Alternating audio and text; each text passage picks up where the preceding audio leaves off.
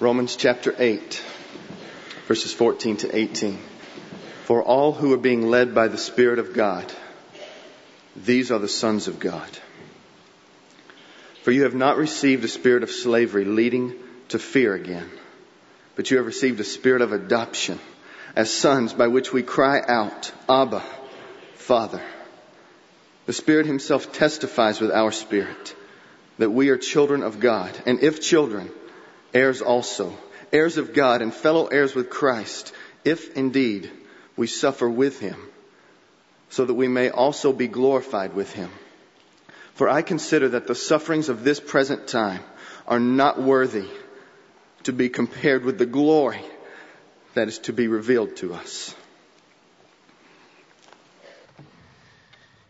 And now, Father, as we humble ourselves under your word, I ask that our hearts would be riveted on the truth. And I pray that there would come now a, a, spirit of grace by which we can, with the eyes of the heart, see our inheritance. I pray the prayer of the apostle Paul in Ephesians 1 that the eyes of our hearts might be granted to know the hope to which we've been called and the greatness of the riches of the glory of our inheritance in saints. So Lord, open this verse to us now. I pray so that we are weaned off of the world and made heavenly minded so that we might become of earthly use.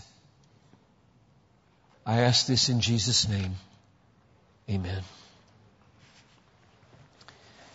So today we move to verse 17, which is a spectacular and scary promise.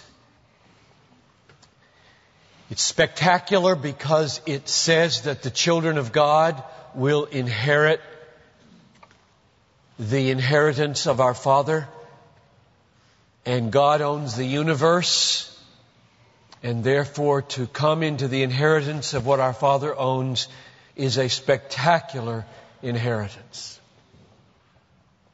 And it's scary because it says if you are going to inherit it, you must suffer with Christ.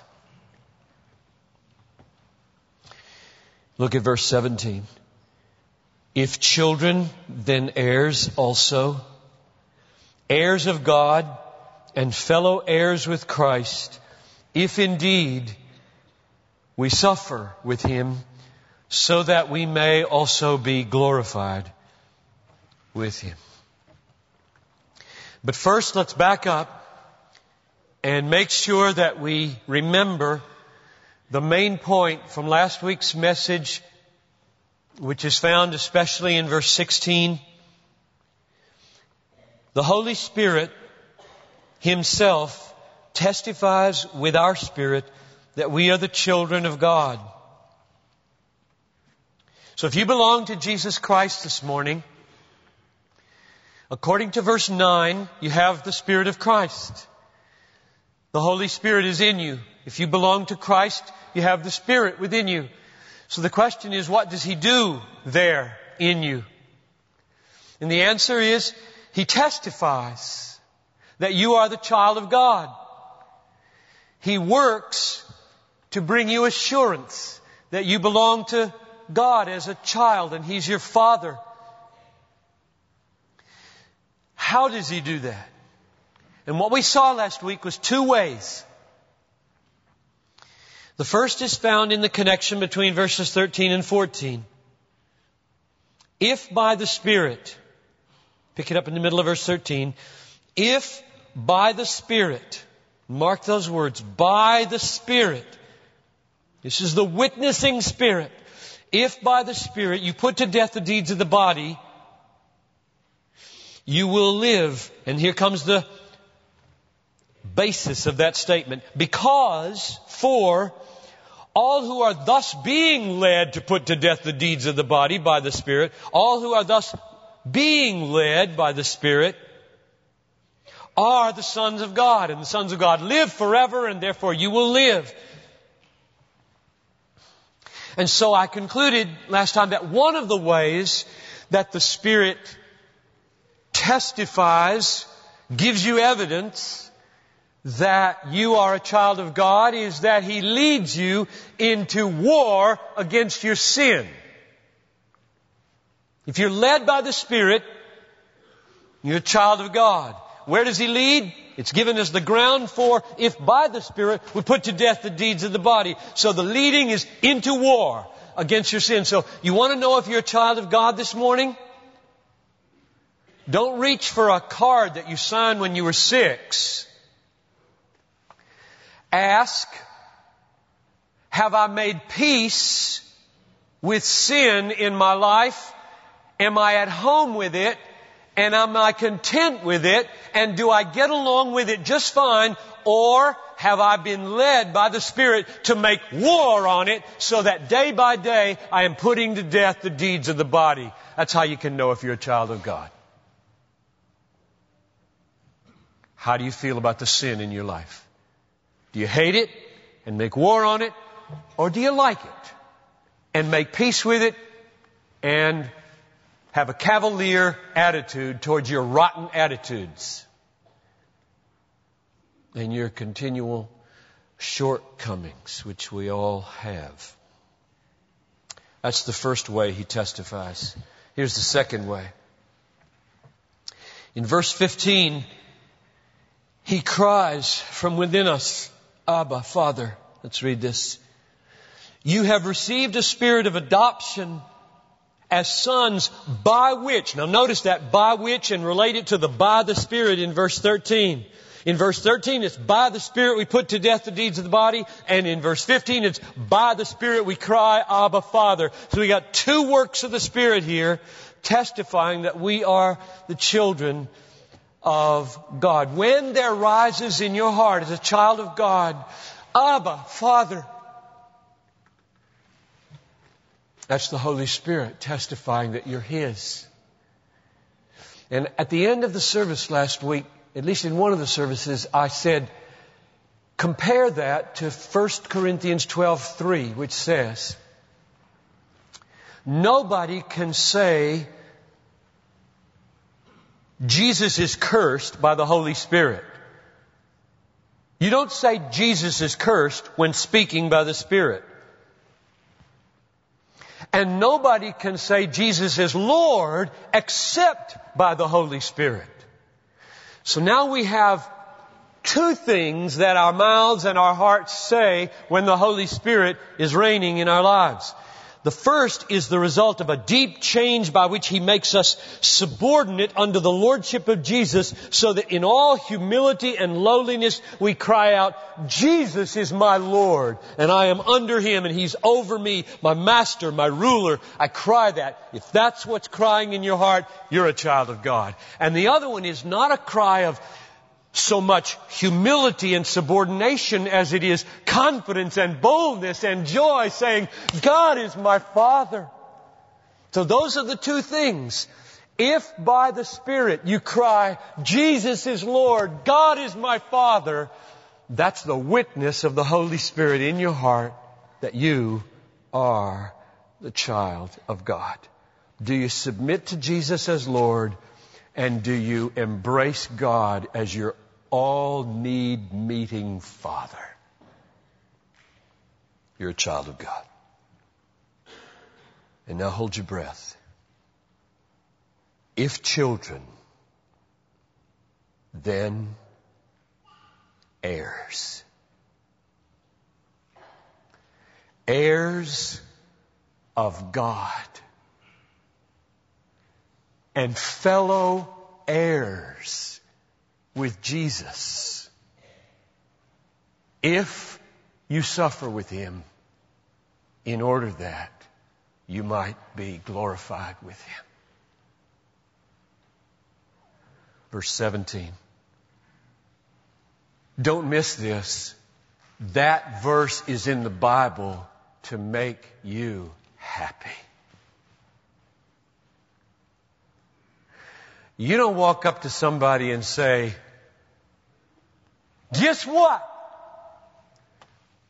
You are going to get a spectacular, unimaginably great inheritance in order to discourage them. If you tell somebody you're going to have an inheritance beyond all imagining, you mean for it to have an emotional effect on their life, namely, good one. A good one. This verse is in the Bible to make Christians dance. If not now, at least later. Right? So let's listen. Let's listen to what Paul is doing for us here. If you are children, you are heirs, heirs of God, fellow heirs with Christ, if indeed we suffer with Him in order that we might be glorified with Him. Two great truths. First, you are an heir of God and will inherit God's possession. Two, you must suffer with Him in order to get it. Let's take them one at a time. What's the inheritance here? Maybe before I answer that, I should ask the question a little more pointedly. As you face the pleasures and the pain of the remainder of your life, what are you hoping in beyond this life that will make these pleasures seem incredibly small and these pains seem manageable? So now ask yourself that. What are you hoping in beyond these pleasures and beyond this pain that makes the pleasure small and the pain manageable?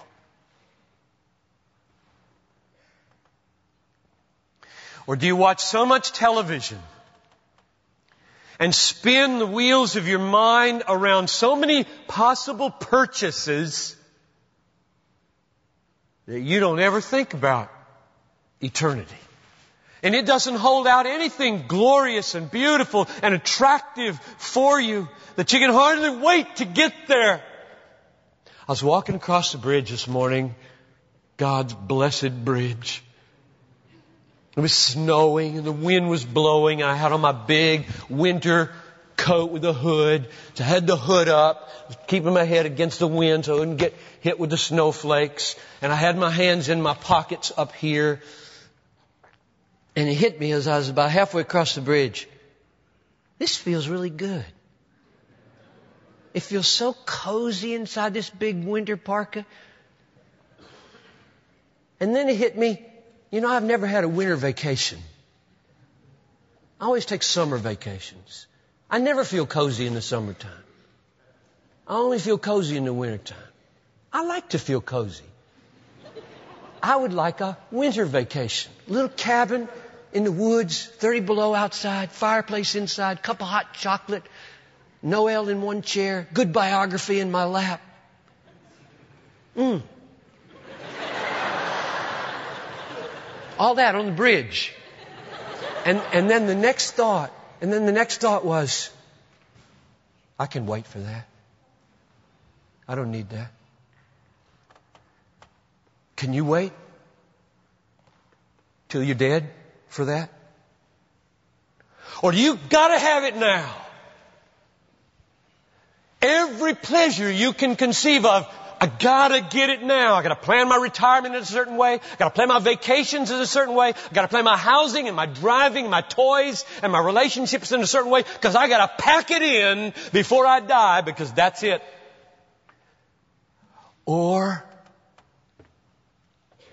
do you have a vision for your inheritance that says it's to be hot chocolate and fireplaces and cabins and cozy and mountain tops and valleys and sand and seas and lakes and deserts and everything this world has to offer multiplied by 10,000 forever and ever exceedingly abundantly beyond all that we can ask or think. So I don't need it now.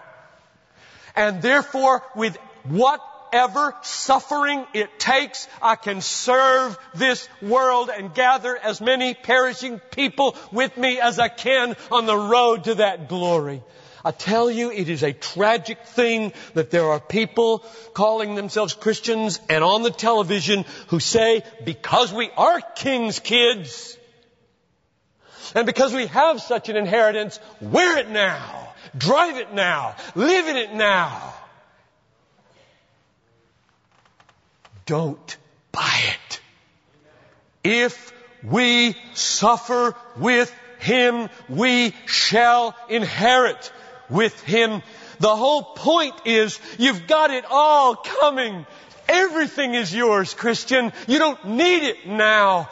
Give yourself away. Make this little two second vapor's lifespan a life of love, not a life of accumulation and maximizing comforts and pleasures here. Spend it for others.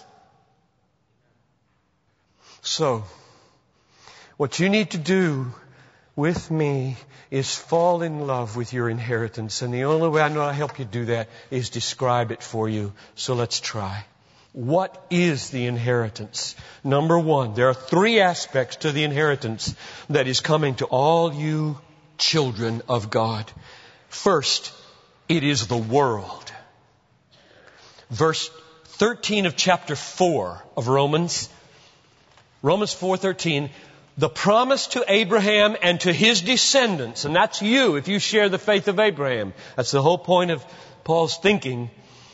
The promise to Abraham and to his descendants, all those who have his faith, that he would be the heir of the world. There it is. The heir of the world was not through the law, but by the righteousness of faith. So if you've been with me now for four years, catching on to the justification by faith, then you are a child of God if you believe in Christ, and you will inherit the world.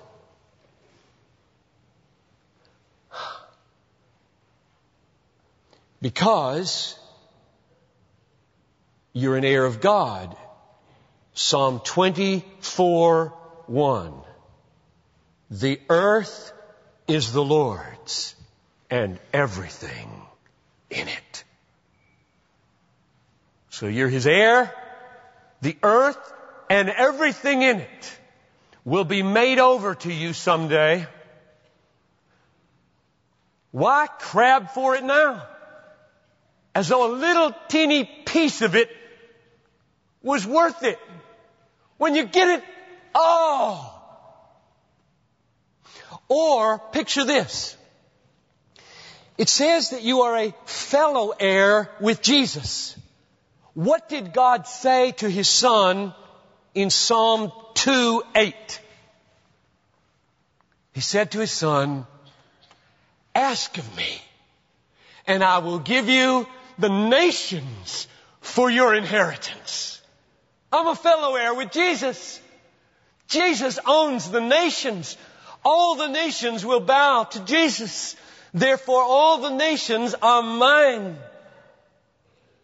Do I need some authority now? Do I need a little piece of power now? I don't need any power now. Blessed are the meek, for they shall inherit the what? Don't throw away your meekness because it feels good to have a little piece of power now. You're gonna get it all. Here's the way Paul put it in 1 Corinthians 3.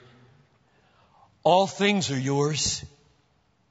Whether Paul or Apollos or Cephas or the world or life or death or things present or things to come, all things belong to you and you belong to Christ and Christ belongs to God.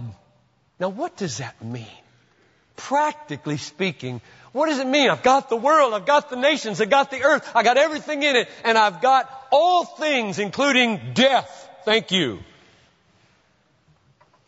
Life and death are yours. It means that everything, the positive things, the negative things, are going to serve your happiness forever.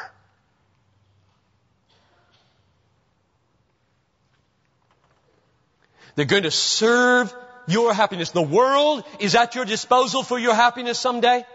The nations are at your disposal for your happiness someday. The earth and all that is in it. Life, death, things present, things to come are all at your disposal for your happiness someday. Everything will serve your happiness, even the painful things. What shall we say? Shall tribulation, distress, or peril, or famine, or nakedness, or sword separate us from the love of Christ? No, in all these things we are more than what? More than conquerors. Now what is that? What's more than a conqueror? A conqueror, if you defeat your enemy, he lies dead. Can't hurt you anymore. More than a conqueror means he rises up and he serves you. That's what everything will do for us. We are more than conquerors. All of our perils, all of our calamities, all of our diseases, all of our hardships, all of our troubles are going to rise up and serve us in this life and ultimately, perfectly in the age to come. Everything, the world, the earth, everything in it, all the nations, good things, bad things, everything serves the people of God. That's what it is to have the world as your inheritance. That's the first aspect of the inheritance. Here's the second one. You will inherit, as a child of God, God Himself. Romans 5 verse 2 says, We exult in the hope of the glory of God. We exult in the hope of the glory of God. If all you are hoping in is the gift of God and not God, you're an idolater.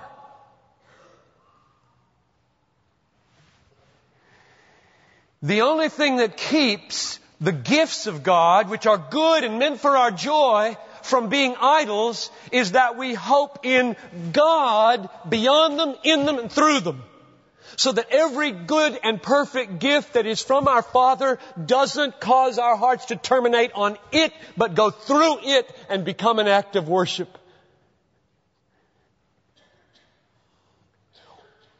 Do you, when you take from your Father's hand the gifts of this life, worship?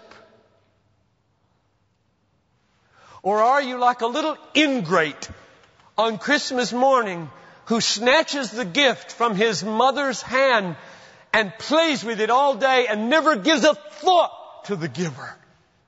Like 90% of the world does every day from God's hands. What an insult to receive from someone a gift and exult in the gift and never even give them the slightest glance of appreciation or love, let alone adoration that they, the giver, are worth 10,000 times more to you than the gift. That's where most humans are, which is why the wrath of God is piling up in heaven so high. We love His gifts. And He can just take a vacation. So the second part of your inheritance is you will inherit God. Unless you think the glory of God in Romans 5 2 is somehow something abstracted from God, consider verse 11 of that same chapter where it says, Not only this, but we also exult in God through our Lord Jesus Christ. Revelation 21, 3. Behold, the dwelling place of God is with man. He will dwell with them and they will be his people and God himself will be with them as their God. Hasn't that always been the bottom line treasure of the people of God? Whom have I in heaven but thee? And on earth there's nothing that I desire besides thee. My flesh and my heart may fail, but you are the strength of my heart and my portion forever. Hasn't that always been the cry of the heart for God? Is it yours? Do you say that Whom have I in heaven but God? On earth, by comparison to God, I desire nothing. If I could have God, let goods and kindred go, this mortal life also. And if you get God, you get everything with God. That's the second aspect of our inheritance. And oh, how we need to cultivate a spiritual taste for it. Here's the third one. Third aspect of our inheritance. A glorified body and mind. I get this from the following verses, which is next week's text. Romans 8, especially verses 22 and 23. We know that the whole creation has been groaning together until now in the pains of childbirth. So this world is in childbirth pangs. The world is pregnant, as it were. And the groanings of this world are like birth pangs. Verse 23. And not only the creation, but we ourselves, who have the first fruits of the Spirit, groan inwardly as we eagerly wait for the adoption of sons, the redemption of our bodies. Why is that part of the inheritance? See, if your parents leave you an inheritance, they could make it significant, probably. You know? They could arrange for it if God prospered them, to be very big. You could put certain things about it that would be objectively stunning. They can't do this. God can not only present the world, the earth, everything in it, the nations, life, death, and everything to you as an objective gift someday for your happiness. And he can not only present himself to you as an infinitely superior value and beauty to enjoy forever and ever, he can do one other thing that's absolutely essential for our maximum joy in the inheritance. He can come inside of us and glorify us by giving us a new body. We groan waiting our adoption as sons, the redemption of our bodies. Why is that important? Because guess what? Your capacities for pleasure right now are infinitesimally small compared to what they need to be in order to maximally enjoy this inheritance, which is everything that God has to give plus God Himself. If all you had for all eternity was the little teeny weeny capacity for pleasure and joy that you have right now, you would be a mega frustrated person for 10 billion years. You have got to have a new heart and a new mind and new taste buds and new sensory cells and new olfactory cells and new eyes and new ears so that when you get the new heavens and the new earth, you can explode with an appropriate pleasure which you couldn't begin to right now. You got to have a new body to manage these pleasures. They are so spectacularly great, especially God Himself. How are you doing in your enjoyment of God? Not very good. Not very good. And yet that's held out to us as the all satisfying, everlasting joy.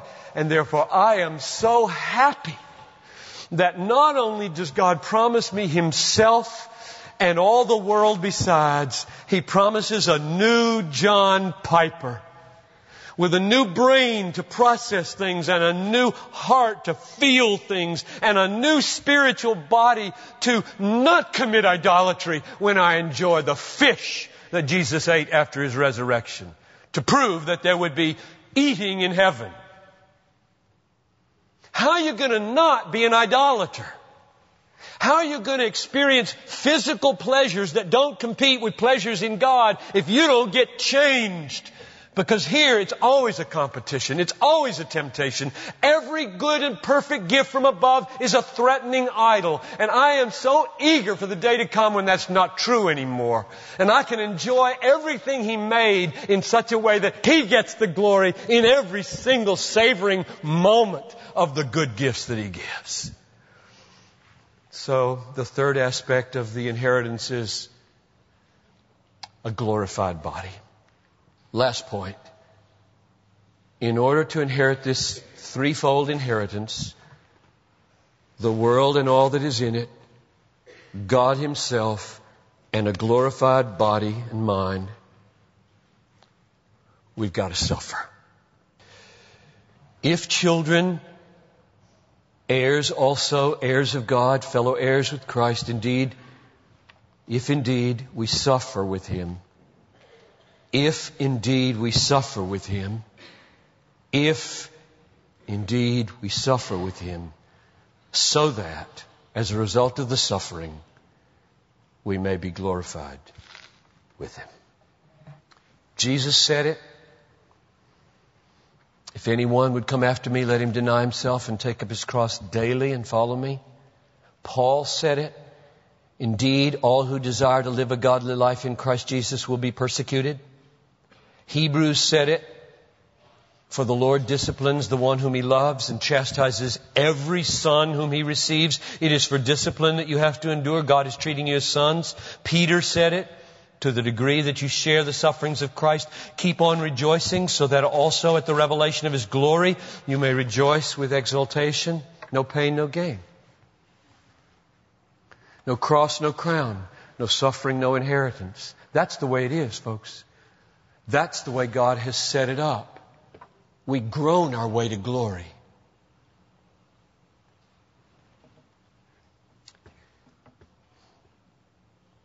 Why? Why? Before I ask why, you might, you might be asking, what kind of suffering are you talking about? You talking about persecution? Or friends that go haywire, or troubled marriage, or sickness, or calamity like an earthquake in the Northeast, or what are you talking about when you say suffer? If we suffer with Him, that we may be glorified with Him. What do you mean, Paul? Now, to answer that question, what I did was stay with the flow of the thought into next week's text and just took my answer, which I commend to you now, from the next verses 18 to 23, which talks about the futility of this creation owing to the curse that's on it. God subjected, subjected the creation to futility in hope. And the result is that the whole creation is groaning. We ourselves are groaning. And what is that? That's everything. This world is under a, a curse from God because of the sin that permeates it and began with Adam. Everything breaks. Nothing works. Everything gets old. Everything wears out. Futility governs this world. And we, creatures fallen in it, groan with all the rest of it. We groan our way to glory, awaiting the redemption of our bodies. So, in the context and the flow of thought, surely the suffering would include whatever makes you groan. So here's my simple answer to what kind of sufferings is he talking about in verse 17? He's talking about any futility, any groaning, any persecution, any calamity, any sickness, any hardship, which you suffer on the pathway that leads to heaven and endure by trusting Jesus. And that's the issue here. Not the kind of suffering, but with Jesus. With Jesus. If we suffer with Him, with Him. What does with Him mean? It means that we stand with Him no matter what befalls. If I get cancer, I'm with Jesus. And Jesus is going to help me, strengthen me, heal me, carry me, Give me the grace to endure. If I get persecuted, I'll stand with Jesus. I'm not going to bail out on the Christian faith. In other words, anything that comes into your life that threatens to make you an unbeliever, a doubter of the goodness of God, that is the suffering that you must endure on the way to heaven with Jesus. Now the question, why? Why would God ordain that we must suffer with Him in order that we might be glorified with Him? Chapter 5 verse 3 gives the answer, or at least part of the answer. There Paul says, we exult in our tribulations, knowing that tribulation works perseverance or endurance. We exult in our troubles, every kind, because these troubles produce or work perseverance or endurance. And I ask, in what? Perseverance in what? Endurance in what? I mean, they seem to threaten endurance. I'm doing along just fine, it seems, and along comes a calamity, or a persecution, or a disease, and it seems to threaten my perseverance. Well, which is it? Is it working perseverance or threatening perseverance?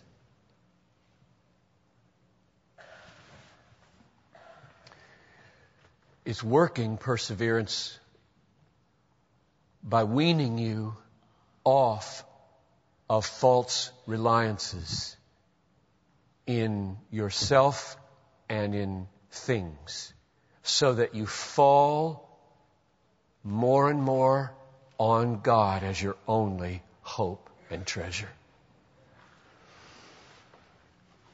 I believe I could say with pretty high level authority if there were any person in this room who lived a life with zero trouble, you would not be a believer.